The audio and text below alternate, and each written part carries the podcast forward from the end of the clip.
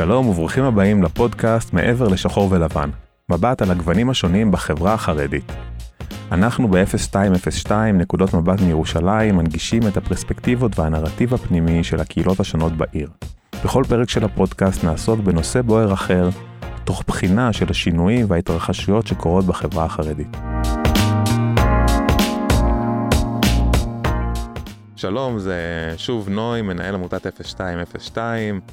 הפרק הזה יעסוק בתרבות חרדית, ואני מארח פה את אה, יעקב מתן, אה, איש תרבות ויזם חרדי, חבר מערכת אה, בכתב העת מיגו ליצירה חרדית בית, בית מדרשית, ממנהלי קהילת הכותבים מקום של אש, ויוצר ומגיש פודקאסטים כמו מאידך עסוקים, 80-20 ועוד. שלום נוי. ומהצד השני, שמואל דרילמן, שכבר אה, אה, בילה איתנו פרק אחד, הוא יזם ופעיל חברתי, ממייסדי קו 400, אה, מגזין תרבות חרדי, וחבר אה, ועד 0202. שמואל, שלום שוב איתנו. שלום, שלום. אז מה זה תרבות? לפני שאנחנו מגיעים לחרדי. אתה רוצה שננסח כאן ערך מוויקיפדיה? כאילו, מה... ת, תגיד לי מאיפה אתה רוצה שנסתכל על השאלה הזאת. אה, לא יודע. מה זה תרבות לדעתך, נוי? אתה אדם לא חרדי. שאלה טובה. לא חשבתי על זה. אז אנחנו חרדים, חוסרי ליבה, בורים בעמי ארצות בחוכמות העולם, מאיפה נדע? אבל אני חושב שתרבות בסוף, בסוף, בסוף, לפחות בפירוש המקובל שלה, זה אוסף של אה, אה, דברים שקבוצה מסוימת עושה, ובאיזושהי צורה זה מגדיר את אורחות החיים שלה. כלומר, לא באופן הפורמלי, אלא יותר באופן הלא פורמלי. לצורך העניין, דוגמה, שירים של קבוצה מסוימת, שירי עם, אוקיי? אפילו שירי ילדים. אה, מה השירים שהאימהות שרות לילדים לפני השינה? זה חלק מתרבות. מה הספרות? אה, ספרות או ספרות, איך אומרים? מה הספרים? ספרות, ספרות נראה לי. אוקיי, מה הספרות ש... אה, שאנשים נוהגים לצרוך באותה, באותה קבוצה וכולי, ההצגות, אפשר להכניס את כל הדברים האלה. זה מכונן את התרבות, זה מגדיר אותה, אוקיי. והדברים האלה יהיו בקבוצה אחת נראים כך, ובקבוצה אחרת נראים אחרת. כן. אז זו בעיניי תרבות. כלומר, לא הדברים שחייבים לעשות, אלא דברים שעושים כשלא חייבים לעשות שום דבר, שרוצים לעשות. אה, אם אנחנו לוקחים תרבות, אה, כי אני חושב שאני אסתכל על זה בשתי צורות. צורה אחת, הצורה שבה תרבות באה לידי ביטוי. אתה מסתכל על בן אדם, אתה אומר, אוקיי, התרבות שלו היא כזאתי וכזאתי, הוא מגיע משבט באפריקה, צריך להיות לו עצמות בשיער וחזה אה, חשוף, והוא מגיע מתרבות אנגלית אה, שמרנית, אז אני מצפה לראות אותו בטוקסידו עם עניבת פפיון. אתה מדבר על נימוסים גם. אה, כן, אבל גם בצורת, כל ההתנהלות שלו, המכלול המלא של הבן אדם, מה הוא צורך, מה הוא, איך נראה השירה שלו, איך נראה הפנאי שלו, איך נראה... כן, גם האוכל אפרופו, כן? כאילו... האוכל הוא אחד המדדים העיקריים של תרבות, כן. לפי בודיה וכולי. אם לא יודע, אנחנו אוכלים כדי שיהיה לנו כוח ללמוד, אני לא מכיר את הדברים האלה. שזה גם תרבות, כן. באיזשהו מקום. האוכל ככלי ל... בסדר. כן. אני חושב שיש רובד נוסף של תרבות, וזה יכולת באמת לשאוב השראה ולמידה והבנה על עצמך, אנושיות אפילו באיזשהו לבל, מהעולם של הפליאה, מהעולם של היצירה, מהעולם של אה, לשמוע שיר ולעצור רבע שעה ולהגיד, אוקיי, וואו, מה חוויתי עכשיו, מה המשמעות לגביי, איך היום שלי ייראה ואיך אני רוצה למות. זו תרבות או אומנות? ואומנות היא חלק מתרבות. זה, זה, אומנות זה כלי, זה דרך לחוות את העולם אחרת. לא להיות טכנוקרטים, רובוטים שרק uh, קוראים מידע ומאבדים אותו, אלא חווים מידע, חווים תהליכים. להיות מול שקיעה יפה ולהגיד וואו, או להיות מול ציור של שקיעה יפה. Uh, לחוות את כל האומנות הקונספטואלית, הפרוזה, שירה, אה, אומנות חזותית, להיות מול יצירה של אומן גדול, ואני חושב שכולם חוו את הרגע הזה של האוריקה הזה, הרגע הזה שאתה אומר, וואו, מה אני רואה עכשיו, וואו, מה קראתי עכשיו, וואו, מה שמעתי עכשיו. נדיר, אבל ראינו. כי אומנות טובה היא נדירה. ולדעתי זה, זה החלק של צריכת תרבות אמיתית מעבר אה, להגדרה הטכנית. האם זה נכנס כחלק מתרבות או לא, שיש שם מושגים אחרים. דיברנו פה מה החלופה, מה המילה המקבילה לתרבות ב... בחרדית. נו, מה? אני לא זוכר. הצגת פה כמה דברים מעניינים לפני שהתחלנו על הנושא של תרבות, מה מגיע המונח תרבות, אה, הוא טוב, אז מתחיל? אני לא חושב בהיבט החרדי, אבל המורכבות של המילה תרבות. זהו, אז כשמסתכלים, אם מנסים לקחת את זה למקום חרדי, אולי אפילו יהודי, תורני, שמרני, אז שאני כאילו ישר, אמרנו בוא נדבר על תרבות, אז בראש עלה לי הפסוק תרבות אנשים חטאה, או תרבות יוון, או שור שהוא בן תרבות, כלומר הוא לא נוגח אבל הוא בהמה בסוף, כן? ו... או, או כשמגיעים כאן לעברית החדשה, אז היכל התרבות, כלומר כל הדברים שבהגדרה שלהם מייצרים אצלי כאדם חרדי אה, זרות, תחושת זרות. בדיוק הפוך ממה שתיארנו בתרבות הכללית, כן, אמרנו מהי תרבות, והתחלנו לדבר כל המוכר, ה- ה- כן. הדברים שאני מכיר. לא, בדיוק הפוך. תרבות בעיניי, בעיניים חרדיות, זה כאילו הרחוק. כן, אבל פה כן. זה כאילו ההבדל בין, יודע, מה- פה שאלנו מה זה תרבות, אבל פה אנחנו מדברים על, על סמנטיקה, זאת אומרת, המילה תרבות שחרדי שומע אותו, היא מייצרת מרחב. ממש כמילה, לא כן. כמהות. כן, אה, זה אני, אני, חול, אני חולק על שניכם, וברשותכם, המונח תרבות הוא לא רק כסמנטיקה. תרבות ופנאי זה שילוב ששתיהם נתפסים כ- כמו המושגים שהבאת בהתחלה, תרבות אנשים חטאה. ביטול תורה. כן, ביטול תורה וגם במובן הפוגעני אפילו. שהתרבות נתפסת הרבה פעמים גם בפן הפרקטי כיצירה פוגענית, כדברים פוגעני במה? בעולמות. מה מה היא באה לסלק? אני מנסה להבין. כאילו. תיקח את ההופעות של תרבות בעיתונות חרדית. אומנים מבצלאל יצרו יצירה פרובוקטיבית או דברים כאלה לצורך העניין. בצלאל ומקומות האלה נתפסים כמקומות מאוד רדיקליים, אה, ליברליים, פרוגרסיביים, עם כל המילים הרעות. אה, והיצירה נלקחת למקומות של להביא לידי ביטוי דברים וערכים ותפיסות שהן לא תפיסות אה, חרדיות, שמרניות, תורניות. כן, כאילו בדיוק הפוך מהשמרנות שאנחנו מנסים. וזה אה, מאוד, וזה. מאיים, וזה גם נתפס כבזבוז זמן, זאת אומרת, גם אם אתה תעשה, ואגב זה בצדק באיזשהו מקום, כי או שאתה עושה דברים פוגעניים, חתרניים, שבן אדם רואה אותם ואומר וואו, ואיך זה ערער לי תפיסות עולם, או שאתה עושה דברים שהם פרווה, שהם כלום. ואז בזבזת זמן, באמת ביטלת זמן, אז שיש ללמוד תורה בזמן הזה. אם אומנות היא לא תורמת והתרבות היא לא חיובית ונותנת, והיא בעצם גורמת לך לנצל את הזמן שלך, מה יקרה? אבל, אבל אבל אני חושב שזה גם ההבדל בין איך שתרבות, איך שהמונח תרבות נתפס ב- ב- בעולם החרדי זה תרבות, כאילו למשל גם, ה, גם השטריימל זה תרבות חרדית, בש- כאילו בשבילי, כן? גם לימוד תורה זה תרבות חרדית. כאילו אני מדבר על מה זה תרבות חרדית, לימוד תורה זה תרבות חרדית. ה- ההתעסקות בלימוד תורה, כן? זהו, אה, וכאן אתה כבר נכנס למקום של ערכים. כי כן. אם בעיניי כחרדי, אני גדלתי על איזשהו אתוס, שלימוד תורה הוא ערך מכונן. וכל הדברים מתבטלים לזה ומתכנסים לזה ופשוט לא נספרים. אז ממילא אם יהיה לי איזה תחביב או משהו שהוא דוחק את לימוד תורה הצידה, כן. אז הוא לא ראוי, הוא, נג, הוא נוגד את הערכים. ופה הייתי כאילו, אני, אני מציב את השאלה היותר בוגרת מעל הדבר הזה, כאילו, אם נניח שההנחה הבסיסית היא כל מה שלא לימוד תורה הוא, הוא ביטול תורה. כן. נ- נכניס שתי שאלות. אחד, מה קורה באזור של נשים? נשים לא חייבות בלימוד תורה. יש תרבות אחרת באזור הזה? כן. שהיא עדיין תרבות חרדית, אבל היא, כן. אבל היא לא, לא קוראים לה תרבות, מה, מה, מה יש שם? ועוד שאלה שאני סקרן לגביה, כאילו, ואני מערער בה, כן? מה היה פעם? אנחנו יודעים שהרמח"ל כתב מחזות, כן. אנחנו יודעים שהחזון איש והסטייפלר ורבותינו, הנה לכאורה רבי יהודה הלוי ועוד ועוד ועוד, כתבו כן. שירה, ופילוסופיה בסיידא שמיא. אז הייתה תרבות, כן. אז יש תרבות שהיא נאמנת למסורת האורתודוקסית, החרדית אפילו הייתי קורא כן. לה היהודית, אז רגע, איפה זה נעלם? למה, כן. כשאמרנו תרבות בהתחלה פתאום כולנו אה, התכווצנו באיזה קיבוץ כזה שזה האחר והשונה? איפה התרבות שלנו? אז אולי זה באמת, אני חושב, שהעניין של ההבדל בין אומנות לתרבות, כאילו, כי... כי באמת, לא יודע, בשבילי תרבות זה כל דבר, זה כל דבר שאיך שקבוצת אנשים עושה משהו, באופן שהוא שונה, אותו דבר, אבל באופן שונה. כאילו, מבשלים, אז יש, ל- לי יש דרך מסוימת לבשל, או לקבוצה שיש דרך מסוימת לבשל, שהוא שונה מדרך אחרת, זה, זה התרבות שלנו. אגב, יש תרבות ירושלמית?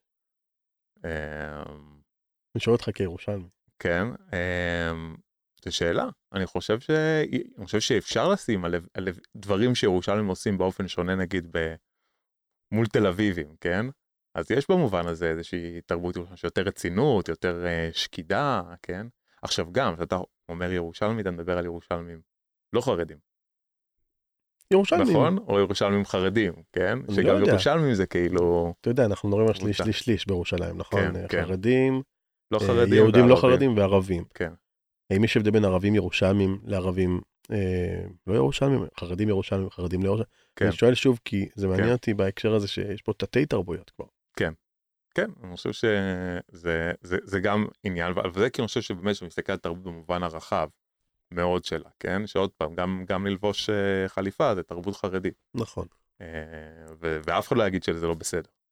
ואז יש את העניין של התרבות שכאילו התרבות המע- המערבית כן האופן המע- שזה מחזות או אומנות כן מחזות אה, כתיבה אומנות פלסטית שזה באמת כזה יותר מכוון כשאני חושב על זה אני חושב על עוד פעם כותבים אירופאים אה, יוצרים אירופאים אה, ציירים אירופאים כן זה הולך הראש הולך לשם כאילו ושוב צריך להחזיק בראש כן. שהתרבות המערבית ברובה הייתה ביקורת על הממסד.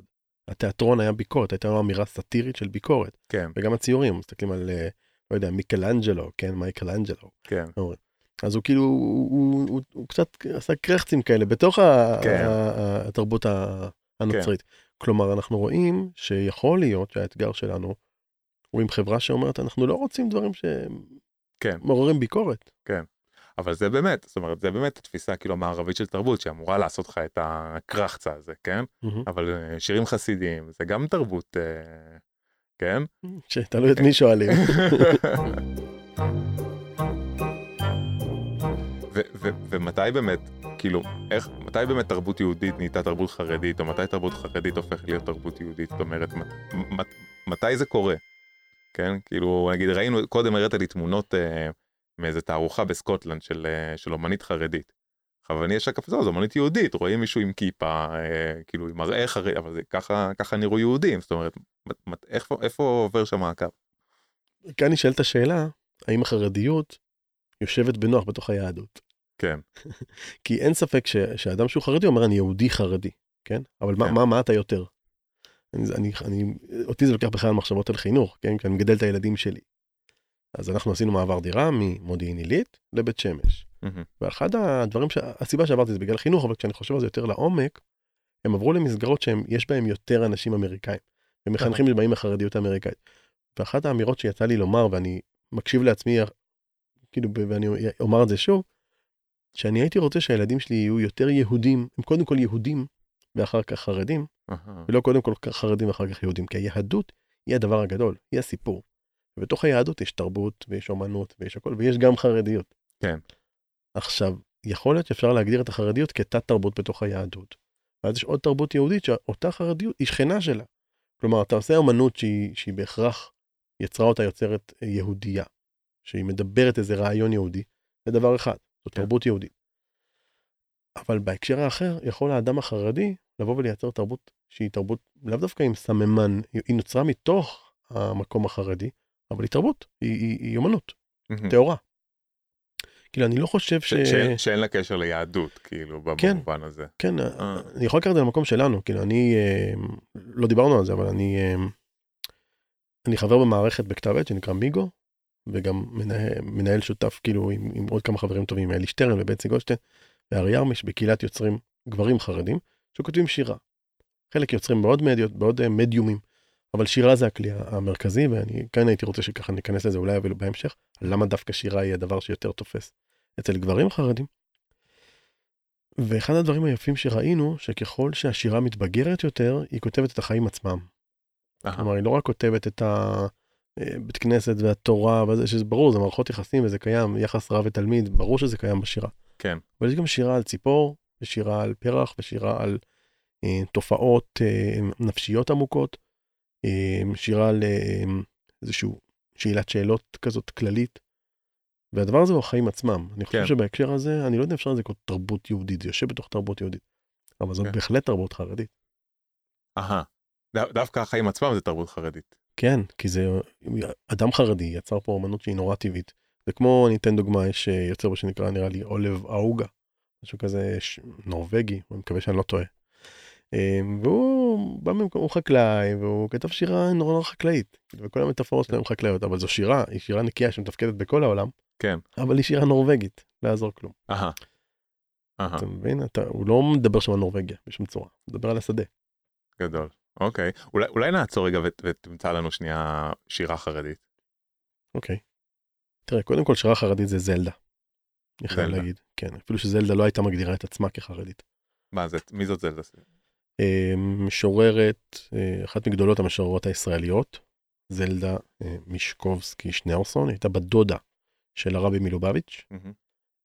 וגם אה, בעלה היה בן ונכד לבאמת גדולי, אה, גדולים מתנועת המוסר, רבי צלב בלזר והרב מישקובסקי, כאילו, הכי הכי הכי הכי מיינסטרים שאתה יכול לדמיין באזור הליטאי ובאזור החסידי ביחד. אבל היא גדלה. היא, היא חיה בארץ. היא באה, מ... כן. באה מאירופה, כן. מרוסיה, אה, הגיעה לארץ, בין ירושלים לחיפה, והייתה ירושלמית ככה נורא נורא, לא היו לה ילדים, אבל היא כתבה שירה שהיא ספוגה בהמון המון אמונה, כן. מצד אחד. מצד שני, היה לה דיאלוג קבוע עם הטבע. כוכבים ופרחים והשושן והניחוח של השושן.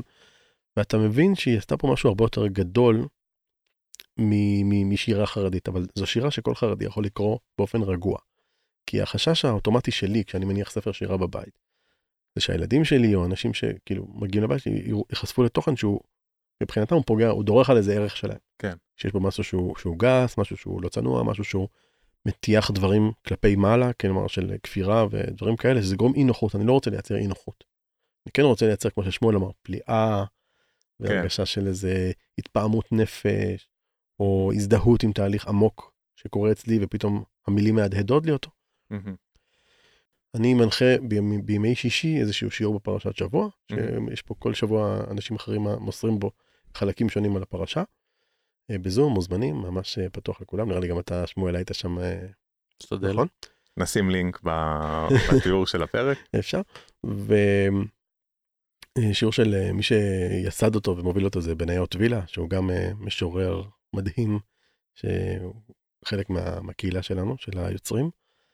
אה, ובסוף כל שבוע אנחנו נכנסים לשבת, סוף כל שיעור, אה, יום שישי בבוקר, עם הקראה של שיר. אז זה שיר שהקראתי שבוע שעבר, הוא שיר של זלדה, ושוב כחלק מהאמירה שיש מקום לשירה ליד תורה.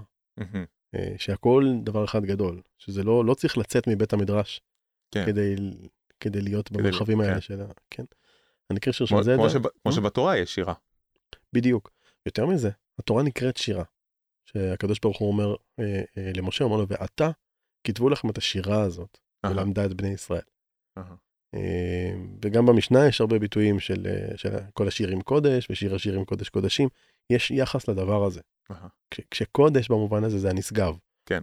אה, ושירה היא דבר קדוש, היא דבר שהוא בעצם מרים אותך איזה טפח מעל המציאות הפשוטה, ואומר לך, תנשום רגע את הריח של הדברים, תרגיש אותם. אז השיר הזה נקרא דלתות הבדולח, הוא מופיע בספר אה, אותות רחוקים של אור, שיצא עכשיו אה, שנים רבות אחרי מותה של זלדה. הוא מדבר על, אה, על השבת. דלתות הבדולח. הקשב, כה נעלה הוא השקט במקדשי השבת. כה נעלה שהים הגדול בא לשם לחשוב על עצמו. הים הסואן עוצר נשימתו ומתדפק על דלתות הבדולח. מביט הים אל נפשו ורואה משחק גאות ושפל, חיות תהומו וצמחיו, זריחות ושקיעות שבאופקיו. הקשב, כה נעלה הוא השקט, כה נעלה השירה במקדשי השבת. יש כאן משהו שהוא עובר חלק לעין חרדית ולאוזן חרדית. כן. והוא מייצר את הרגע הזה שעליו דיברנו. ו... ואני חושב שעצם העיסוק שלנו, אה, גם שלך שמואל וגם שלי, ושל החברים שלי שאיתי. בקהילות של היוצרים, זה קצת לקחת לתוך ה... המקום החרדי, ה... שעוסק באמת באסור ומותר, עוסק בקווים אדומים, עוסק במה נכון ומה צריך ומה חייבים. רגע לנשום, רגע לתוך האדמה הזאת לשפוך דליים של מים, של גשם חדש. ואני מאמין שבמקום שיש בו אמנות, אז uh, יכולים גם לצמוח דברים. אה, לדעתי אתה- עושה קצת הנחות לחרדיות. יאללה, תוריד. אני ארים, עלינו מדי גבוה, נתקענו בתקרה עוד רגע. אני ארים. זאת אומרת, אתה מביא פה יצירה תורנית, יצירה שמגיעה מבית המדרש. זה לא יצירה חרדית בעיניי. אומרת, זלדה בא מבית המדרש? אתה מדבר על המון המון יהדות. אוקיי. החרדיות זה החרדיות של 2023. החרדיות היא גפני, גולדקנופ, אה, ושאר אה, כל סממניה ותרבותיה בכל העולמות, כולל אגב יעקב מתן וכל השאר. המיליון 200 אלף איש, זה חרדיות. הערכים הנשגבים שאנחנו מתיימרים לומר בשנות החרדיות זה סבבה. אבל אני רוצה לתת פה שתי קטעים מתוך שיר, של בחור צעיר, תומר פרי, שהיו הקצה השני של מה שאתה מתאר, את היפה והנשגב. הופה, יש אה, לנו פה... אה, עימות. כן, באטל- ספוקן וורד. באטל פרוזה. לא משנה מה תקריא, אני לא חושב שאפשר לתת נוקאוט לזלדה, אבל תנסה. לא, לא, לא לזלדה, לך. אני פה, הריני לפניך. מי אני, מה אני? אני, אני מסתכל על חרדיות בסוף כפוליטיקה. לא פוליטיקה במובן. של הכנסת, אלא כדינמיקה של חיים וחברה וסוציולוגיה. אה, וזה שיר של בחור צעיר, תומר פרי, מוכשר אש, בעיניי, שהעליתי כמה וכמה יצירות שלו בפרויקט שלנו, של קו, של קו 400, אה, שזה מגזין תרבות חרדי. אה, ואני אקרא קצת התחלה ואת הסוף שלו, כל השאר יהיה לינק, כרגיל. למה? בוא, יש לנו... זה קצת מק- ארוך. מקסימום העורך אה, אבל אני- יחתוך אה, חצי אני- מזה, תן, תן. זה שיר שכשהקראתי אותו, כששיתפתי אותו אצלי, בסטטוס הפרטי שלי, קיבלתי מיד הודעה מחבר טוב, חברותא, שלמדתי אה, מדי יום, והוא שלח לי איך אתה לא מתבייש, ואני אקריא את ההתחלה ותבינו למה. איך אתה תוקף את עולם התורה, אתה יודע מה זה בית מדרש, אתה יודע מה זה תורה, אתה מגיע מהמות האלה, אתה חי את התורה. מה זה לכתוב ככה? לתקוף ככה? אמרתי לו, תקרא עד הסוף. חזר אליי אחרי זה, אמר לי, אני מתנצל. אז אני אנסה להביא לכם את התחושה לפחות למה, ותבינו למה בעיניי זה יצירה חרדית. בבקשה, על על הכל. והיו לי השנים של שם ועבר, כנטע זר בשבט יששכר. שם לימדו שהאהבה זו מילה גסה, והאישה נקנית בסידור מלא. ולא היה אחד בגבעה שהעז לדבר על הפילגש שבחדר. רק מבקשים לשב בשלווה עם סטנדר קרדום ודירה בירושלים. כשבחוץ שבט זבולון משלם את עליית מחירי הדירות וירידת הדורות. שם באמת הנהדרת בגשם, מצאתי אותך מחפשת בית. בדירת חדר ישנה, או ישנה, עם מיטה מתקפלת ומטבח מתקלף. נושמים את אותו אוויר, נוגעים בכל תזוזה. אז למדתי שאישה נקנית באהבה, ואת קדושתה של קרבת אמת, כמו אלוקים ללא מקדש, המוצא מכל עולמו נחמה, בדלת אמות של הלכה. וואו. חזק מאוד. זלדה, הבנתי, אוקיי? הבנתי, זאת אומרת, אתה יודע, לא זה, אבל אה, היה את הרוח ו- ויכלתי להתחבר. זה בשבילי כאילו קצת אה, סנסקריט. ב- בוא... אז בוא נפרק את זה. dumb it down for me. בוא נפרק את זה, ושוב, אני לא מתיימר לפרק את כל המורכבות שלו, אבל מה כן. שאני קולט את זה בקריאה ראשונה, כן. ויעקב יכול לקחת את זה מכאן. הוא נוגע בקונפליקט המטורף, והמדהים והנשגב בין התורה כערך עליון, שזה שם ועבר, זה ישיבה שם ועבר ושבט יששכר, לבין שבט הפן- יששכר זה ישיבה? שבט יששכר זה השבט שמוקדש כולו ללימוד תורה, הבנתי. יש- יששכר וזבולון, כן. זבולון המסחר, יששכר זה לומדי התורה. ו... והוא מדבר גם על הפן השני של החלק היפה והנאצל הזה, הפן המסחרי. בחור כן. מישיבת חברון דורש דירה, ומי שרוצה, יש על זה הרבה מאוד, כבר נעשו סדרות ועניינים על הדבר הזה, אבל מישהו משלם מחיר על הדירה הזאתי. אותו אברך שצריך לממן דירות ל... יל... יל- לבנותיו, כדי שהם יוכלו להתחתן עם חתנים לומדי תורה. אה, זה בעצם עובר על אה, אפילו דברי הגמרא, לעשות תורה קרדום לח- לחפור בה. אה, וכולי וכולי.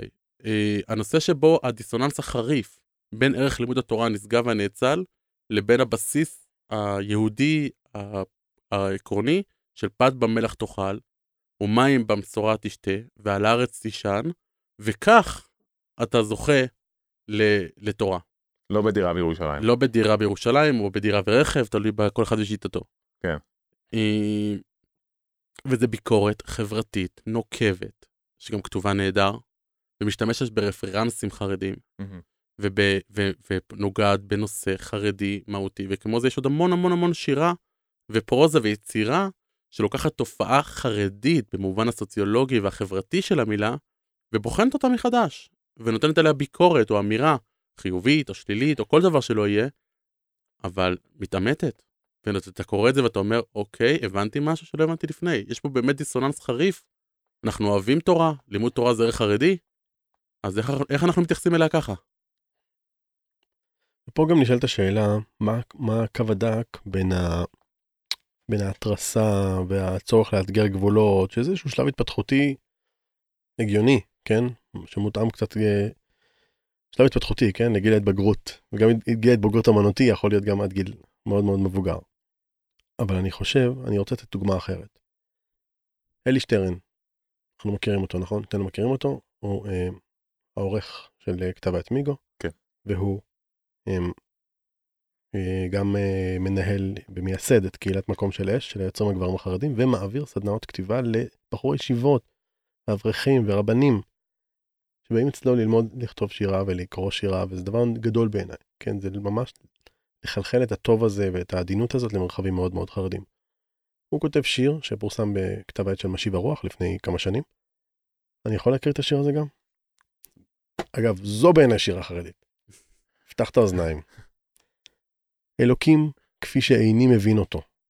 הקודש ברוך הוא של הילדות. הנעלם וגם אין סוף לכאב.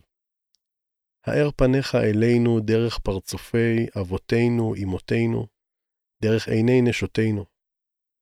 חייך אלינו בחיוכם, חבק אותנו בחיבוקם, שלא נחפש אלוהים אחרים באינטרנט, ונמות בצמא. אה, של מי השיר? שיר שהקראתי הוא של אלי שטרן. אלי שטרן? צריך חרדי מוכשר מאוד. יעקב, כן, הצגת פה יצירה יהודית אורתודוקסית, מופלאה, חרדית. בדומה לזלדה. אבל אני חושב שהרבה מאוד קהילות לא חרדיות היו יכולים לשתף אותה גם כן. החרדליות גם היו חותמים עליה בעיניים עצומות. הרבה קהילות תורניות היו חותמים עליה. כאן, אז זה לא קשור לחרדיות. אני רוצה להביא עוד דוגמה חרדית אחת בעיניי, שוב, במסגרת uh, באטל השירה שלנו. אבל אני רוצה לשאול, עד לפני שאתה מביא דוגמה, שנייה אחת, אני רוצה לשאול שאלה דווקא על זה. אתה אמרת תרבות חרדית, אמרת תרבות שמדברת חרדיות, ואמרת תרבות שנכתבה על ידי, ח... אומנות, כן? שנכתבה על ידי חרדים, ואני רוצה להתייחס לממד שלישי של הנמענים, אוקיי? מי הנמען של השירה שלך? כי אם הנמען של השירה שלך הוא האדם החרדי, אז צריך לדבר עליו בהקשרים שהוא יבין מה אתה רוצה ממנו, בסדר? ושיחוש בנוח ולא אה, יזרוק את הספר מהחלום בשנייה שהוא מגיע לאיזה משהו שהוא, שהוא בעייתי, בסדר? אבל אם הנמען הוא העולם, זה אומר אומן חרדי מדבר לעולם, אז פה הסיפור משתנה לגמרי. אומנית ישראלית שעושה מיצגי מחאה זוועתיים מול יד ושם, היא אומנית ישראלית? כי היא לא תישמע באוזניים ישראליות? או שהיא לא- אומנית אירופאית? שאלה מצוינת, אבל... כי היא באה- באה- היא באה למחות על על כיבוש, או כל מיני נושאים שבעיניי הם חשובים, והיא עושה את זה בצורה שבוטה ו- וזוועתית, והיא תיחשב אומנית ישראלית לכל דבר לדעתי. אני רוצה להחזיק פה שתי הקצוות של, אני, אתה יודע, אני אומר שאני יזם ויוצר, זה ביטוי נורא גדול, אני רוצה שנייה לפרק אותו. בממד של היצירה, חשוב לי שהיצירה תהיה יצירה טובה, נאותה, שהיא תעמוד בסטנדרטים שגם אנשים, של איכות. כן, של איכות, שבעולם... אה, של. איכות או של- של- של- של אה, עדינות ושל צנעה? לא, כן. של איכות תרבותית. בסדר? שיבוא באופן יצירה וולגרית היא אובייקטיבי. יצירה, בעיניי. יצירה לא, וולגרית היא מגיע יצירה. אדם- ביחס לחרדית אנחנו מגיע פה. האדם הכי הכי ניטרלי בעולם, ששופט תרבות, ויגיד וואלה זו תרבות, זו אמנות טובה. בסדר? כאילו היא אמנות שהיא ראויה לעלות על הש... כן. אמ, ומצד שני, לי בהיבט היזמי של התרבות, חשוב לי לחולל שינוי לטובה, כן? חשוב לי להרגיל את הדבר הזה, את העדינות, את הרוך הזה, את הרפלקציה, את הרגע של ההתבוננות הפליאה שדיברת עליה, דווקא לתוך החברה החרדית. כשמגיע, כשהוצאנו את מיגו, אחת המחשבות על העיצוב, אפילו על הנראות שלו, um, היו מצד אחד שיהיה חדשני ויעשה הרגשה של לא, לא משהו שכבר ראינו. ומלבד הסטנדרטים באמת שהוא לא, לא נופל משום כתב עת ברמה ש, שיוצא בישראל היום, הייתה לנו הרבה מחשבה על זה שהוא יוכל לתפקד בצורה נוחה במקומות מאוד מאוד חרדים. הפנימייה של ישיבת פונוביץ', שזה מסתובב שם, סלון של בית חרדי בשולחן שבת, ממש מתנת בר מצווה, בסדר? ממש לתפקד במקומות כאלה, כדי שהוא באמת יעשה את מה שביקשנו לייצר. ושהעדינות והמים האלה יגיעו למקומות שאנחנו רוצים ולא למקומות שכבר יש. והדבר שהכי שימח אותי והכי ריגש אותי לשמוע, היו כמה משפטים ששמעתי. אחד, אימא אחת מתקשרת אליי, קנתה את הגיליון, ואומרת, וואי, זה ספר השירה הראשון שאני מניחה בסלון בבית. כי אני Mm. רוצה שהבן שלי שמגיע מהישיבה, הוא יפתח את זה ותהיה לו שירה בחיים שלו. ועוד אחד, גם אימא, מעניין שזה תמיד נשים שמדברות על הבן שלהם בחור ישיבה, אמרה לי, בשבילי מיגו זה כמו תורה, זה כמו תורה, אני רגועה. לגמרי שזה יהיה לי בארון ספרים. עכשיו אני אומר לך ברצינות, כמי שיש לי מאות ספרי שירה בבית, ש... אני לא יכול להניח שום ספר שירה בסלון, חוץ מדברים שאני רגוע. עכשיו אפילו יהי, דיברת על יהי, הוא כתב עת, הוא אנתולוגיה של שירה חרדית, אבל בעיקרון, המסגרת שלו היא לא חרדית.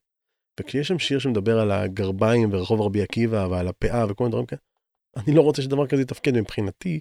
הבן שלי, בחור הישיבה שמגיע ויקרא את זה, לא בא לי שהוא יקרא את זה. ופה יש איזה קו, ממש לדמיין את הנמען בראש, עד כמה אתה רוצה שהנמען הרגיש, שלא קרא שירה, ואולי השירה החרדית הזאת, זו ההזדמנות הראשונה שלו להיחשף לשירה בכלל. עד כמה אתה רוצה שהוא ימשיך עם זה, או שהוא יעצור שם ויגיד, טוב, אני, אני לא מסוגל, אז, אז כנראה זה לא בשבילי. כן. וזו נקודה למחשבה שאולי לא העלינו פה, אבל אני תוך כדי שיחה ככה עולה לי. אני חושב שאתם גם פה מייצגים איזה שתי uh, צדדים, באמת כאילו בין, בין, בין שירה שהיא, שהיא חלק מהמיינסטרים, כן, נעמי שמר, כן, לשירה שהיא בועטת ו- ונושכת ו- ותוקפת. אה, יונה וולך. סיימן, כן, יונה אם וולך. מותר לומר. יונה כן. וולך היא לא יוצרת ישראלית, יוצרת ישראלית. גם אם אתה לא יכול לשים אותה. בסלון. נכון. גם אם בית חילוני ממוצע לא רוצה בהכרח שכל השירה שלה תופיע. אני, אני, אני חושב שחייבים לחלק שאלת קהל היעד. בין מי, שאלת- מי שקורא בין שירה של יונה וולך היעד, אין לו בעיה שהילדים שלו הם מעל גיל העשרה כאילו וגיל עשרה ומעלה יקראו את יונה וולך. כאילו. בסדר, תחת מגבלות של 18 פלוס וכאלה. כן. אה, אני, אני חושב שחייבים לה, להפריד בין היצירה לבין קהל היעד שלה. אני אתן דוגמה. אה, יצא סרט לאחרונה, בחורים טובים. לא יודע, יצא לכם לצפות בו או לא, עדיין אני לא. ממליץ בחום. סרט חרדי? אה, זהו, הסרט הוא חרדי. יצר אותו יוצר חרדי, אוקיי? יש המפיק, מי שמימן אותו, השחקנים לא חרדים.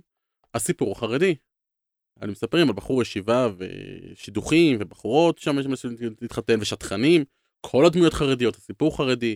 אה, כנ"ל לגבי שטיסל, כנ"ל כן. לגבי אה, שבאבניקים, סיפורים חרדים. קהל היעד במוצר לא חרדי, זאת אומרת הוא, זה הונפק לטלוויזיה, זה הונפק לכל מיני מקומות לקולנוע. אה, בפועל, אם תבואו להקרנות של בחורים טובים, ואני ממליץ לכם בחום, זה תופעת טבע חרדית. יושבים שם בקולנוע, רחמנא ליצלן, שורות שלמות של צופים חרדים, אה, מהשטטל ממש, כאילו מגיעים עם, אה, עם החלוק ועם אה, פאות ועם הכל, וגם צורכים קולנוע בצורה חרדית. זה אנשים כן. שאני מאמין שלא יצפו בקולנוע בדרך כלל. כי, כי זה, זה בגלל שמספרים את הסיפור שלהם בקולנוע הכללי כאילו כן? ואז בסוף, האם מותר להתייחס לזה כיצירה חרדית? לעניות דעתי, ואני אשמח לשמוע את דעתו המלומדת של יעקב, אבל לדעתי כן, זו יצירה חרדית, שהקהל של... אבל אפילו בסוף, היא נצרכה על ידי חרדים. כן. למרות שאני בטוח שמתוך המיליוני כרטיסים שנמכרו, הרוב לא חרדים בסך הכל. אבל זה לא משנה מי צרך את היצירה. היצירה היא יצירה שמספרת סיפור חרדי על ידי יוצר חרדי. אז כבר שתי. קטריונים קיבלנו.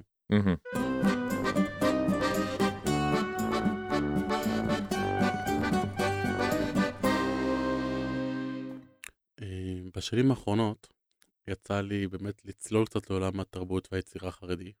כן. אה, פחות בעולם של השירה ופרוזה, שזה יעקב עושה נהדר, עם הפרויקטים שמגיעים למקומות מדהימים, והיה כמה אירועים שאני הייתי מופ... מופלא בהם, מופתע ונפלא בהם.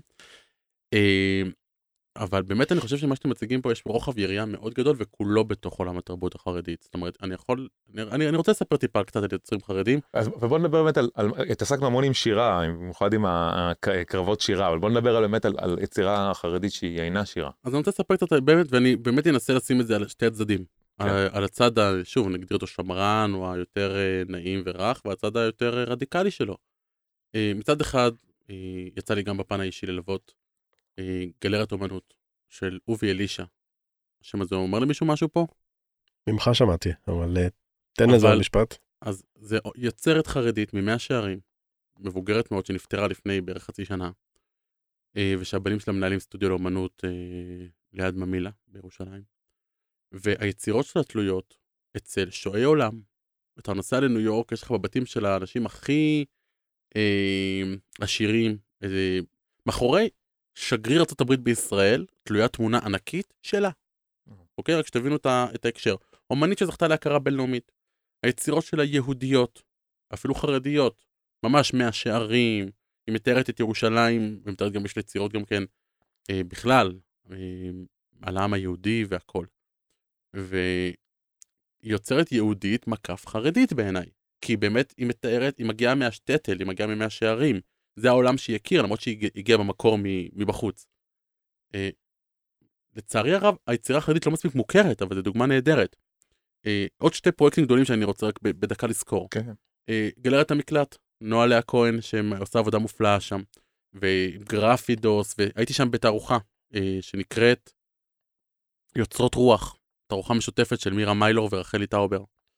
ויצירות מפליאות, וביניהם, ובעיני- בעיניי גם רדיקליות ברמה יצירות שהופתעתי. פלסטיות, ציורים, אה, פיסול. פיסול אה, ועוד כל מיני ענפים כאלה, שמות כאלה מסובכים. אה, יוצרה שם, שם קונספט של אה, תפירה באבן. רק שתבין את רמת המורכבות. והם יושבים במאה ש... ב- בגאולה, בשכונת גאולה, בית ישראל שם הם יושבים. ויש יצירות ש... יש משהו יפה בעולמות הוויזואליים, שאתה רואה משהו שנראה תמים, אבל אז אתה קולט את, ה... את הכאפה שזה מכניס. יש שם יצירה של מירה מיילו, אני חושב, קונספט של בית. שאני שוב, נשים לינקים ונשים, אבל אני מנסה כן. לתאר בשנייה, רואים כמו בית קטן מכאלה חוטי ברזל, שהוא נמצא בתוך כמו סד שעומד להימעך עליו, עם דמויות אה, אה, ליד, שכאילו, וזה קונספט מושלם של בית, הקטע הזה שבו הבית החם, היהודי, ה, כאילו הפינה הבטוחה, כן. עומדת להימחץ עוד שנייה, עוד שנייה אין, כאילו נמצאת כולה כל הזמן תלויה כמו טולרת על בלימה כזה. אה, יציר, אה, אה, יצירות מאוד מורכבות שחושבים עליהן בהקשרים אפילו חרדים, יש שם איזושהי יצירה על חצאית של בית יעקב, מהמם. שזה אבן בצורה של חצאית כפלים, ואתה מתחיל לחשוב על זה טיפה על מה המשמעויות של זה. האם אנחנו מדברים על, ה, על הלבוש והצניעות החרדית והסמל המאפיין של בית יעקב, שזה בעצם חצאית כפלים הכחולה הזאתי. כמשהו שמה הוא בא להגיד, איפה הוא נמצא, מה המשחק, מה, מה, מה המשמעות של, של להתייחס אליו במובן המאובן שלו. כן. אה, וזו יצירה בעיניי מאוד בועטת, למרות שהיוצרות, אני חייב לציין, לא, לא רצו ל, לדבר כן. רדיקלית, אבל הם ביטאו את עצמם בצורה הרבה יותר רדיקלית ממה שהם היו רוצות לומר. אה, ומצד שני, יצא לי לבקר בפרויקט מופלא של היוצרת, אה, של יוצרות סביבה, שמנחה אותו האוצרת מיכל רוזנר, אה, יושבות נשים, בעיקר ממודיעין עילית, עיר חרדית, אבל גם מכל הארץ וירושלים, ויצא לי לבוא למסור להם איזושהי הרצאה בקיבוץ חפץ חיים, והגעתי והייתי בטוח שאני בנופש אימהות חסידיות, עם חלוקים וטיחלך, לא יודע, כל, כל הלבוש הזה של הפעם, ודיברתי לפני קבוצה של יוצרות, ואני מסתכל, והיה שם כאילו תערוכה קטנה, ונופש של כמה ימים, ועם הרצאות והכל, ואני מסתכל על היצירות ואני אומר, יש פה המון המון בום, יש פה המון דברים שתקשיב, זה לא רק יצירה שמספרת על uh, הקשיים שלהם ואהבת התורה, יש פה המון אמירות שבאמת מעוררות מחשבה, uh, ואפילו רדיקליות במובן השמרן שלהם, אבל, אבל כן. יש פה אמירות מאוד כבדות שמגיעות ממקומות מאוד שמרנים, והן נשארות בעולם השמרן שיעקב מתאר כל כך באהבה. Uh, נקרא לזה יצירת, הש... uh, עולם יצ... היצירה של זלדה אולי. זה יצירות שאי אפשר לתלות בבית? כן, אני חייב לצטט, דיברת על, על יוצרים סביבה, ויש עוד אה, ארגון אה, מאוד מעניין שיצא לי לשתף פעולה איתו כמה פעמים, אה, איגוד חרדי לתרבות ואומנות, אה, של יהודית לוברבום ודניאל כהן, שבעצם הם מאגדים, הרי יש המון תרבות חרדית במתנסים, כל ההצגות וכל האירועים של מוזיקה ודברים באמת ברמה, כי באזור, בניגוד לאזור של גברים חרדים שכאילו הכל כזה בוסרי ומתחיל רק עכשיו, באזור של נשים חרדיות שתרבות מתפתחת וצומחת, גם של רגע, כל... רגע, רגע, מה אמר, חייבים לעצור. מה זאת אומרת? למה? לא, כאילו, אתה אומר ככה, על הדרך הכנסת שגברים חרדים הם עושים את זה בבוסר, ונשים חרדיות יש עומק, וזה כאילו... אה, רגע, אתה צריך להסביר את זה. אז אני אדייק, תודה, תודה כן, על השאלה. כן, אמ, אנחנו כ- כחרדים, אולי זה צריך להיות פסקת הפתיחה של הפרק הזה, אבל אני כן אומר אותו עכשיו. יכול להיות שזה יהיה. אמ, שני, אה, שתי מערכות חינוך לשני עמים, בסדר? כן. יש את הבנים ויש את הבנות מגיל אפס, מוסדות שונים, חינוך שונה. מתכנסים לאותו ערך בגדול, כן? הבנות מתחנכות שהן צריכות אה, נניח אה, לתמוך את לימוד תורה של, ה, של הגברים, והגברים מתחנכים מתחנכים שהם צריכים ללמוד תורה, בגדול, זה הכי בהכללות. אבל בסוף בסוף בסוף הבנים צריכים ללמוד תורה ולהתרכז בזה, ולכן הם מצמצמים עם השנים את כל מה שקשור למה שהוא לא תורה, לימודי חול, תרבות, כלום. בעוד שאצל הבנות יש עולם עשיר ומפותח מאוד שעוסק בכל הדברים האלה. במערכת החינוך. תחילה במערכת החינוך, והן לומדות על שירה, והן לומדות על כתיבה ועל ספרות, והכל לגיטימי, ויש אינסוף ספרים שנכתבים לזה. אני לא יודע מה הרמה של הדברים האלה, כן. אבל זה לגיטימי. עכשיו, פה נוצר משהו מאוד מעניין. בגיל הבוגר, אנחנו רואים שדווקא הנשים, וזה אני מצטט כאן נשים חרדיות שלא כן. מעט מהן פונות אליי כי הן מנסות לייצר גם אה, קהילות יוצרים וקהילות כותבים בדומה למה שאנחנו עושים אה, עם הגברים. הן אומרות זה, זה לא זה. למה זה לא זה? כי הן אומרות, אנחנו הרי התרגלנו לכתוב מגיל קטן מאוד ולכן זה נשאר שם. זה נשאר במקום שלא מדבר על הדברים שאי אפשר לדבר עליהם, שלא מציג כאב, אלא הכל נורא נורא אוטופי. שמלת השבת של חנה'לה, אה, נרות שבת, דמעת השבת, הכל כזה נורא נורא כן. מקסימליסטי ויפה ובחרוזים ונורא כלוא בתוך משהו ש, שנכון היה באמת לגיל ההתבגרות שבה הם התחילו לכתוב, אבל זה ממש לא מייצר אומנות, ובוודאי לא כזאת שמעוררת לאיזה הרגשה חזקה. זה הכל כן. כזה הרג- הרגשה של פרווה. לעומת האומנות הגברית החרדית, היא מתחילה כנראה באזור גיל 30 ומעלה. ואז הגבר החרדי מגיע ליצור, הוא כבר נושא איתו שכבות רבות של חוויות חיים, ושל מחשבות, ושל גיבוש זהות, והתבגרות, והוא נמצא ממש הרחק בתוך החוויה של החיים שלו כאדם בוגר. כן. ולכן הוא יכתוב, הוא, הוא יתחיל לכתוב, בוא נגיד, הוא יאיץ למאה ברגע אחד, הוא ישר יתחיל לכתוב על הדברים הרדיקליים. למשל, גברים חרדים בוגרי ישיבות ליטאיות, יכתבו על הקונפליקט הזה סביב לימוד תורה. אה, אני לומד מספיק, אני לא ביטול תורה, כן, מה?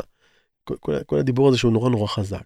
או למשל, יכתבו על כל הסיפור הזה של, אה, אה, בכלל, החוויה האנושית של בן אדם בעולם. אה, זו חוויה מרתקת, אבל היא תמיד תיגע בקרע, בשבר, בדברים האלה ש, שגרמו לבן אדם להתיישב ולכתוב שירה באמצע החיים. כן.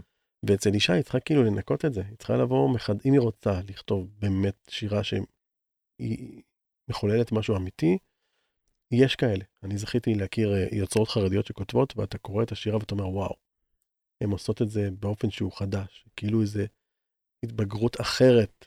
כן. וזה רגע, מאוד מאוד שמעתי- תלוי. אני שמעתי אותך אומר שגברים הם יותר בוסר, הגברים- ונשים הם יותר בשלות. לא, זה- כל הנושא, כל התופעה הזאת בחרדיות של היום, כן. שגברים יוצרים, היא חדשה. Mm, היא בוסרית, היא צריכה להתפתח. נכון, יש בה אה, הבלחות של אור, הזכרנו את עד- עדן הביטבול, הזכרנו יוצרים טובים, אצלנו במיגו זה באמת דברים שאני נפעם מהכתיבה שלהם. ועדיין יש לנו דרך אה, לעשות, לעומת כאילו שירה נשית חרדית או אמנות נשית חרדית, יש לה המון המון אה, שהיא כבר- פזם. כבר קיימת. כן, היא שנים, כן. היא שנים על הכביש. האתגר שלה הוא כאילו אחר. אין- אין את הגרסה הגברית של זלדה.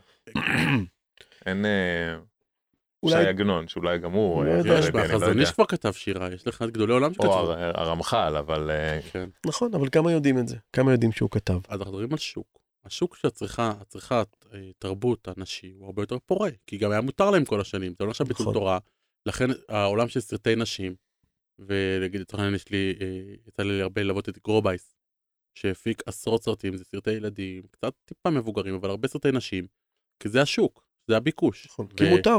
ממש תרבות. גברים זה אגב, ביטול תורה. כתרבות, בחול המועד, אתה רואה את כל לוחות המודעות בשכונות החרדיות, כן. מלאות במודעות על הצגות הקרנות. והקרנות, זה נקרא הקרנות כי אסור להגיד סרט, אבל זה סרטים ברמה. מחזה אור קולי, לא כן, סרט, מחזה אור קולי. נכון, לצד המודעות שמתנגדות לזה. אבל- גברים- אני רוצה ילכו לצרוך לאתגר. את זה, או שזה רק לא, נשים לא. וילדים? לא, לא. זה לא לגברים, בשום צורה. אין כניסה לגברים. אבל אני רוצה להגיד גם שהכאבים שונים. להצגה של היוצרות החרדיות, של האומנות פלסטית, גברים חרדים יגיעו? בפרהסיה או ככה? אני חושב או שרוב קהל היעד הוא לא חרדי. רוב קהל היעד הצרכנים בפועל הם יהיו אנשים שמתעללים ביצירה חרדית או יהודית, אבל הם לא חרדים בהכרח. יכול להיות שגם יחגגו חרדים, אבל מעט. אגב, קטע אבל מעניין אני על רוצה רגע לשים דגש נוסף, וגם הכאבים הם שונים. נשים יוצרות, אולי, אני שוב, אני מכליל ואני לא באמת יודע, אבל יכול להיות שהרבה מאוד מהעובדה ששירה נשים היא מאוד, אני גם, שוב, אני עורך בקו 400, אז אנחנו מקבלים המון שירה שהיא כאילו מאוד אה, פרווה כזאתי. כמה אני אוהב את השם, וכמה בעיניי גידול ילדים זה השליחות האמיתית, סבבה, זה לא, אני לא רואה פה ערך אומנותית באמת עמוק. אבל, וגברים, כשגבר בא ליצור, הוא זועק את הכאב שלו, אדם זועק את מה שכואב לו. אם ניקח נגיד בעולם היצירה הנשי, יוצרות עדכניות, ויש לנו סדרה כזאת, היה שבוע שעבר השקה של אה, קרני האור המתנפצות של אסתי שושן, שהיא יוצרת רדיקלית, פמיניסטית, אבל אני בטוח שהיצירה שלה כולה זועקת. קוראים את השירה שלה, זה לא שירה, אין שום דרך לתרגם את זה כפרווה. אני מביא הכל פמיניסטי, מזרחי, אה, לא ויש לא סדרה מתנצל. ארוכה כאלה. מי שרוצה מוזמן להיכנס ולקרוא. אין מספיק. אה, יש הרבה. אסתי שושן? אסתי שושן שוב היא יוצרת אה, כבר אה, מוכרת ומוערכת בקהלים ש... אה, אה, גם בעולם הפמיניסטי וגם מעבר, אבל יש גם הרבה יוצרות שהן יותר שמרניות עדיין מביאים יצירות מאוד מאוד מעניינות. אני מכיר אה, יצירות מאוד רדיקליות של יוצרות שמרניות. אה, יצא לי לפגוש במעגלים שאני נמצא בהם. הן לא באוויר, הן לא גלויות. אה, Mm. ואחת הסיבות היא בעיקר שאין להם בית. Mm. אה, פונות אליי יוצרות חרדיות ואומרות, אין לנו בית, ואין לנו מקום להתכנס סביבו כאיזה קהילת יוצרים, לייצר את החברויות של השירה, ובאמת, אני אומר, יש פה קריאה קדימה. אה, תקימו, תעשו, אה, לא לפחד להפוך לקהילת יוצרים, כי הסיפור הוא באמת, באמת, באמת איזשהו מסע משותף. ואני כן התחלתי לומר קודם על איגוד חרדי לתרבות ואומנות, זה בעצם אגודה שבאה ואומרת, אנחנו נאסוף את כל המתנסים, נסביר להם מה זה תרבות, וננסה לאט לאט להשתמש בתקציבים הגדולים שכבר יש, שמואל, אתה בקיא בתקציבים, של תרבות שיש בכל מיני מקומות, שילכו למקומות שבאמת מייצרים תרבות בקהילה החרדית. אה, ולא, ולא אה, שילך כסף לדברים שהם סתם, כי אין ברירה אחרת. אה, וכאן- יעקב, אני חייב לאתגר אותך טיפה, כי אתה יאללה, דיברת זה. על כסף. לא פוחד. דיברת על כסף, וכסף זה חשוב. כן. אה, הצגה על חנינה בן דוסה במתנס, זה תרבות חרדית? זה יצירה? חייב. חנינה בן דוסה, אנא פרש. לא משנה, כל סיפור תלמודי או דברים, אה, לא יודע מה, אה, באמת, לא חסר. אני, אני רוצה לחלק את זה לשניים. אתה, דווקא בגלל שאמרת רבי חנינא בן דוסה, וזה קצת מרפרר לסיפורי ילדים.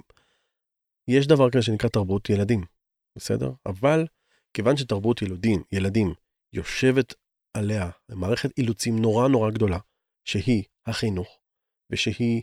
אה, אה, אה, אילוץ זה לא פגיעה בתרבות, יש הרבה יוצרים שמחפשים בכוונה אילוצים כדי ליצור יותר טוב. תמיד יש אילוצים, בסדר? אילוצים של שפה, אילוצים של מבנה, של חומר וכולי, אבל ככל שיש יותר אילוצים על האומנות, היא פחות אומנות. היא פחות אומנות. זו התפיסה לפחות במחקר של האומנות, בסדר? אני לא, לא אומר פה דברים מעצמי. אני, אני זוכר שכשלמדתי במדעי הרוח, קורס שנקרא פואטיקה של ספרות ילדים. ממש הביאו שם ספרות ילדים מחרידה, כן, כיפה אדומה בכמה גרסאות כל כך קריפיות שאני אומר, וואו, אתה מכיר את זה לילד שלך, הוא לא ישן יותר. למבוגרים זה לא. לעולם, כן. אבל הייתה שם תפיסה שאומרת, את הפרסים על ספרי ילדים, כדוגמה, נותן משרד החינוך. כי בסוף הצרכן של התרבות ילדים זה ההורה שמאשר או לא מאשר לילד, וככה אתה לא באמת יכול לדעת אם זו תרבות טובה בעיני הילד. לעומת תרבות לנשים, ופה נעשה באמת הפרדה בין הדברים האלה, יש איזושהי היררכיה. ההקרנות האור-קוליות שאנחנו מדברים עליהן, כן, יש שם עולם שלם של תוכן, שאני מניח שבתוכו יש איזשהו דרגות ודברים מאוד מאוד, ברמה- מעולם לא ראיתי את זה, אז אני לא יודע. אני לא זה קראתי תיגר. לא קראתי תיגר על, על עולם היצירה הנשי או לנשים, כי אני יודע, אני דיברתי גם עם יוצרים ואנשים שיצרו אה, סרטים ומחזות לקהל הנשים, והם תמיד יש מסרים ותמיד יש אמירה ותמיד יש יצירה, אפילו ביצירה שנראית לנו פשטנית ונקייה כאילו, שהיא. פרווה, לא. הם, הם הסבירו לי כמה מוחבא מאחורה וכמה אמירות מוחבאות. וכמה כלומר זה יש. בא לחנך, אתה אומר. לא קשור לחנך, זה בא לומר, זה בא לצעוק, זה בא להביא, להביע כאבים, זה בא להביע משהו. גם- זה- זה גם תנאי היצירות, מינימלי אה, בתרבות. הפר וה... אבל אני כן בא לאתגר על עולם היצירה של מתנסים. אני לא בקיא בו, אבל מתוך, שוב, חז... זה, זה עולם פסטיגלי. כן. כמה באמת אה, ביקורת חברתית מוחבא בפסטיגל, כמה אמירה מעצימה יש. עכשיו, אני, אני באמת לא במקום שישלול את תרבות של מישהו, כן. במובן המתנשא של זה, כאילו, וואה, זה לא, לא, לא נאה ולא יאה. אבל בסוף, המחנה, זה המחנה הנמוך ביותר של אפילו גובל מחוץ לעולם התרבות. בסוף זה בייביסיטר, להשיג זמן, אז אולי, אולי כן יש דברים כאלה, תפתיע אותי ותספר לי, אבל אני אה, באמת שואל את עצמי. בעיניי המבחן אם זה תפקד בחוץ. יבוא כן. אדם שהוא לא מהחברה החרדית. אני, אני למשל, אם מישהו קורא שיר שלי, הוא אומר לי, אני לא מבין, יש פה יותר מדי אינטרטקטואליות שאני לא מבין אותה עם העולם שלך. אני יודע שבאיזשהו מקום נכשלתי, כי השיר שלי הוא מוגבל לקהל נמעני מצומצם. אבל אילו, מה רע בתרבות גבוהה? היא לא, זה לא גבוהה, היא פשוט תרבות שהמסר שרציתי להעביר, הוא לא עובר. אני חייב לשתף אותך ברגע. אבל לא, יש- הרגע, שנייה, חייב לשתף כן. אותך ברגע אחד שהיה לי. אני למדתי לימודי תרבות יהודית, במנדל, חטאי אני מזכיר. ובאחד המקומות היינו צריכים להביא איזושהי יצירה באיזשהו נושא, כאילו ליצור בצורה ספונטנית, וכתבתי איזושהי יצירה. וישבתי בסוף ואמרתי, רגע, הם לא הבינו את המושגים, מלא רפורים חרדים ומלא כאילו מתוך העולם שלי. אבל אמרתי, לא, אני לא רוצה להנגיש אותה. אני רוצה להביא את היצירה שלי כחרדי, אה, לא בודד, הייתי עוד אדם חרדי אחד, לקהל חילוני, ואני רוצה שהם יתעמתו עם תחושת אי הבנה. זה היצירה האמיתית.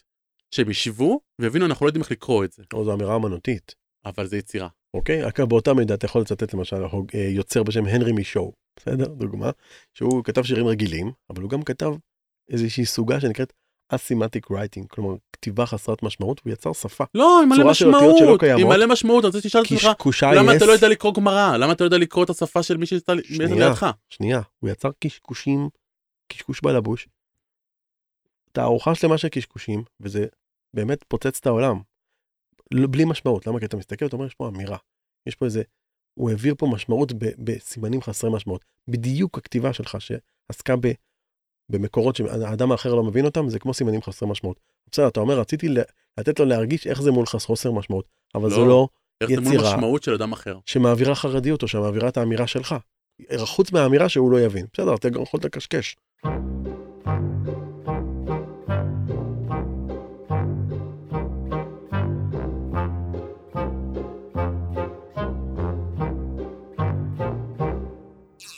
לפני כמה זמן אה, יצא לי לשפוט באיזושהי תחרות של הליקון, שעושה אה, בפריפריה כל מיני קבוצות כתיבה, מאוד, משהו מאוד מאוד יפה. וכן, הליקון עדיין קיימת? היא פעילה וואו. בתחום השירה, זה מרתק. אה, הם עושים גם אה, סמינרים וסדנאות וקורסים של כתיבה וכולי, אבל גם עושים בפריפריה סביב נושא מאוד מאוד מעניין. והיה לי- הנחיות לשופטים, איך, איך, אה, איך תגדירו שיר טוב? הרי בעצם באמנות אין דבר כזה שאין דבר כזה, וכאילו הכל כן. יכול להיות, ומי אתה שתגיד מה זה, כן? והיה שם, אחד המשפטים נורא תפס אותי, שאתה תסתכל אם הוא מכבד את השפה, כלומר אם הוא משתמש בשפה, אם הוא לוקח אותה קומה אחת למעלה באמת, או שהוא רק כותב, מעביר מסר. זה לא להעביר מסרים, זה לא לספר סיפור. כן. זה לקחת ולעשות משהו חדש. ואומר, תשימו לב, אה, אה, כותב טוב זה מי שקורא טוב. דבר נוסף זה מי שבאמת מבין את העומק של השפה. זה דבר שהייתי רוצה כאילו לאתגר אותנו כחברה, לקרוא ולקרוא ולקרוא, וגם להתחכם עם השפה. מהמם. ויום אחד מקבל טלפון מאיזה מישהו, עם מבטא מאוד מאוד כבד של חסידי אמריקאי, כן. ככה עם רייש כזה וזה, אמרתי וואו, אמרתי יש פה איזה סיפור. קיבלתי מספר שלך וזה, אני עוד כמה ימים טס לארה"ב, אבא שלי יהודי מבוגר, והוא כותב, הוא תמיד חוכם גדול, והוא כותב שירים. יש לו המון שירים. ואני רוצה שתסתכל על זה. אמרתי, טוב, אני לא יודע איך לאכול את זה, מה, מה הוא כותב, איך הוא כותב. יהודי תמיד חכם שיושב לו באיזה חדר בירושלים ו... וכותב שירים, טוב, הוא, הבן, הבן הזה חזר לארה"ב, שולח לי מייל. אמרתי לו, זה המייל שלי, שלח לי, אני רוצה לראות מה מדובר, אני סקרן. אולי מצאנו פה את הזלד, הזלדה. כן. ואז אני מקבל מייל. עכשיו רק מלשמוע את הניסוח של המייל אתם מבינים עד כמה זה איזה משהו נסתר. שלום ויש הרב, כבוד הרב רב יעקב שליטה. דיברנו בשבוע שעבר טלפונית בארץ קדושה. אודות שירים של תלמיד חכם אחד, שמחפש מי שיאמר מבינות עליהם. וכן יש מהם שיש צורך בעריכה והגעה וכולו. אבקש כבודו לשים עין עליו, ולהגיד חוות דעתו על הדוגמה ששלחתי, כי אין שירים אלו יש לו יותר מ-100 שירים, מברוכה והצלוחה וכולי. כפי שהבנתי, יוצא קובץ שירים תחת ידך, אם אפשר לראות. שימו לב, יש פה משהו שהוא נורא נורא, כאילו הוא פשוט לא יודע נשמע- עברית, זה נשמע רבי נחמן. זה לשון הקודש.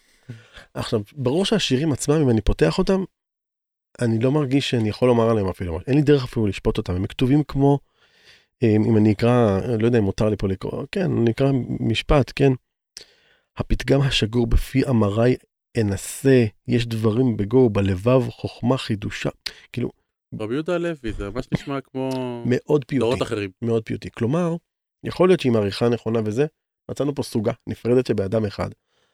אבל אם הבן אדם לא קרא שירה, אז השירה הזאת, יהיה לה מאוד קשה לתפקד במרחב האמנותי של היום. או אנחנו, שהשירה האחרונה שהוא קרא זה רבי יהודה הלוי. או בדיוק. ורואים את זה המון המון על יוצרים חרדים, דווקא בעולמות הכתיבה, אבל אולי גם יכול להיות בעולמות הציור והוויזואליה, שהאומנות שהם נחשפו אליה הייתה אומנות נורא נורא אמ, ספציפית, נקרא לה. לצורך העניין, אה, צעיר שקרא זמירות שבת בעיקר, או סליחות, או קינות, ככה תראה השירה שלו. אהה. ברגע שהוא קורא שירה גם שהיא יותר עכשווית, הוא יוכל להעביר את, את המסר ואת התחושות שלו ואת המקומות האלה דרך שפה שאפשר להבין אותה היום. וצריך להבין שלשון הקודש בעברית מתחלפת עם השנים. העברית של התורה, המקרא, היא כן. לא העברית של התנ"ך, ובתוך הנביאים זה מתחלף במשנה וברמב"ם, זה הכל לשון הקודש, אבל כן. היא שונה לגמרי. וגם, לכן- וגם ספרים שנכתבו אפילו לפני 100 שנה היום אה, יהיה קשה להבין אותם. בדיוק, עושים. תרגומים חדשים, אני קורא עכשיו כן. בספר של אריך פרום, בתרגומים, אני מאוד אוהב כן. תרגומים ישנים. כן. כן. כי לקרוא את הכללו של דבר והכל כזה. ו- היום אני קורא, תן את זה לבן שלי, הוא לא יבין מה אני רוצה. הבאתי לילד שלי ספר שאני עפתי עליו בתור ילד. הוא אומר לי, מה זה העברית הזאת? אני לא יודע לקרוא אותה אפילו. אמרתי לו, חבל. כן. עכשיו האתגר שלנו באמת אני אומר אני פונה כאילו פנימה לחברה החרדית בסדר פנימה לחברים שלי. פשוט לקרוא פשוט לצרוך תרבות ואומנות כן אומנות יש אומנות מספיק כשרה גם לא יהודית ולא חרדית או, או אמנות פלסטית, כן. בדיוק ו- ולנשום את האווירה האומנותית הזאת כדי להיות גם להיות צרכנים טובים אבל גם כדי אולי לייצר בעתיד לפני כמה זמן הייתי במוזיאון ישראל בפתיחה של תערוכה נורא נורא גדולה בהשראת ספר הג'ונגל על אדם וחיה תערוכה מדהימה דרך אגב אני ממליץ אם זה עדיין שם ללכת לראות. ורוב האנשים כאלה מפונפנים והודים וגרמנים ואנשים כאלה נורא נורא ויין והכל כזה נורא פתיחה של תערוכה ופתאום הגיעו קבוצה של איזה 30 נערות חרדיות עם לבוש של סמינר הכי כאילו רגיל יומיומי. אמרתי וואו יש פה משהו. אני לא יודע מאיפה הם באו אולי מאיזה כיתה של בית ספר לאומנות. כלומר, זה לבד שלוחה. יצירה. יצירה בתוך יצירה. אמרתי, יש פה קבוצה שלמה של אמנות חרדיות שנמצאות במוזיאון ישראל, בתערוכה חדשה. הן סופגות, אני לא יודע איזה אמנות הם ילכו ליצור, אבל ברור לי שהיא תהיה יותר טובה כן. מאלה שלא ספגו אמנות רגילה, אמנות טובה. וואו, אז אני אומר, לכו, תצרכו אמנות. יפה, אני חושב שיש פה, נאמרו פה הרבה דברים מעניינים. כן. אני יכול להזדהות בהחלט עם התפיסה של אה, להסתכל על הטכניקה, להסתכל על העושר, להסתכל על הבשלות ועל האמירה. אה, אני עדיין קורא לא להתייחס לאיזוטריות של האומנות, לקהל היעד, אה, לכמה רייטינג היא תקבל. אה, אומנות טובה לבן אדם אחד היא מקסימה בעיניי. ואני בהחלט אה, קורא לכל אחד ואחד לקחת חלק בנשגב. יישר כוח. נוגע ללב, כן. מרגש. יפה. בסדר, זה היה לנו- פה ממש את העימות בין נקודות מבט הזה, אני, האלה, אני שמח גם ששניכם הייתם פה, כי יכלתם להביא את, אחרת היינו מקבלים זווית אה, נורא חלקית על... אה, מחלוקת לשם שמיים. לגמרי, לשם שמיים. אה, תודה לכל מי שנשאר איתנו עד כה בפולמוס העמוק הזה לשם שמיים. היה סוער. כל השירה והמוסדות שעליהם דיברנו, נמצאים, יש להם לינקים אליהם בתיאור של הפרק. תודה שמואל, תודה, תודה. תודה יעקב, להתראות. ביי. עד כאן להיום. תודה רבה שהייתם איתנו. אנחנו רוצים גם להודות לקרן ליכטג ולמודל הירושלמי על התמיכה בפודקאסט, ולאולפן נעמי על האכסניה להקלטה. עקבו אחרינו גם בדף הפייסבוק 0202 מבט מירושלים החרדית. להתראות בפרק הבא.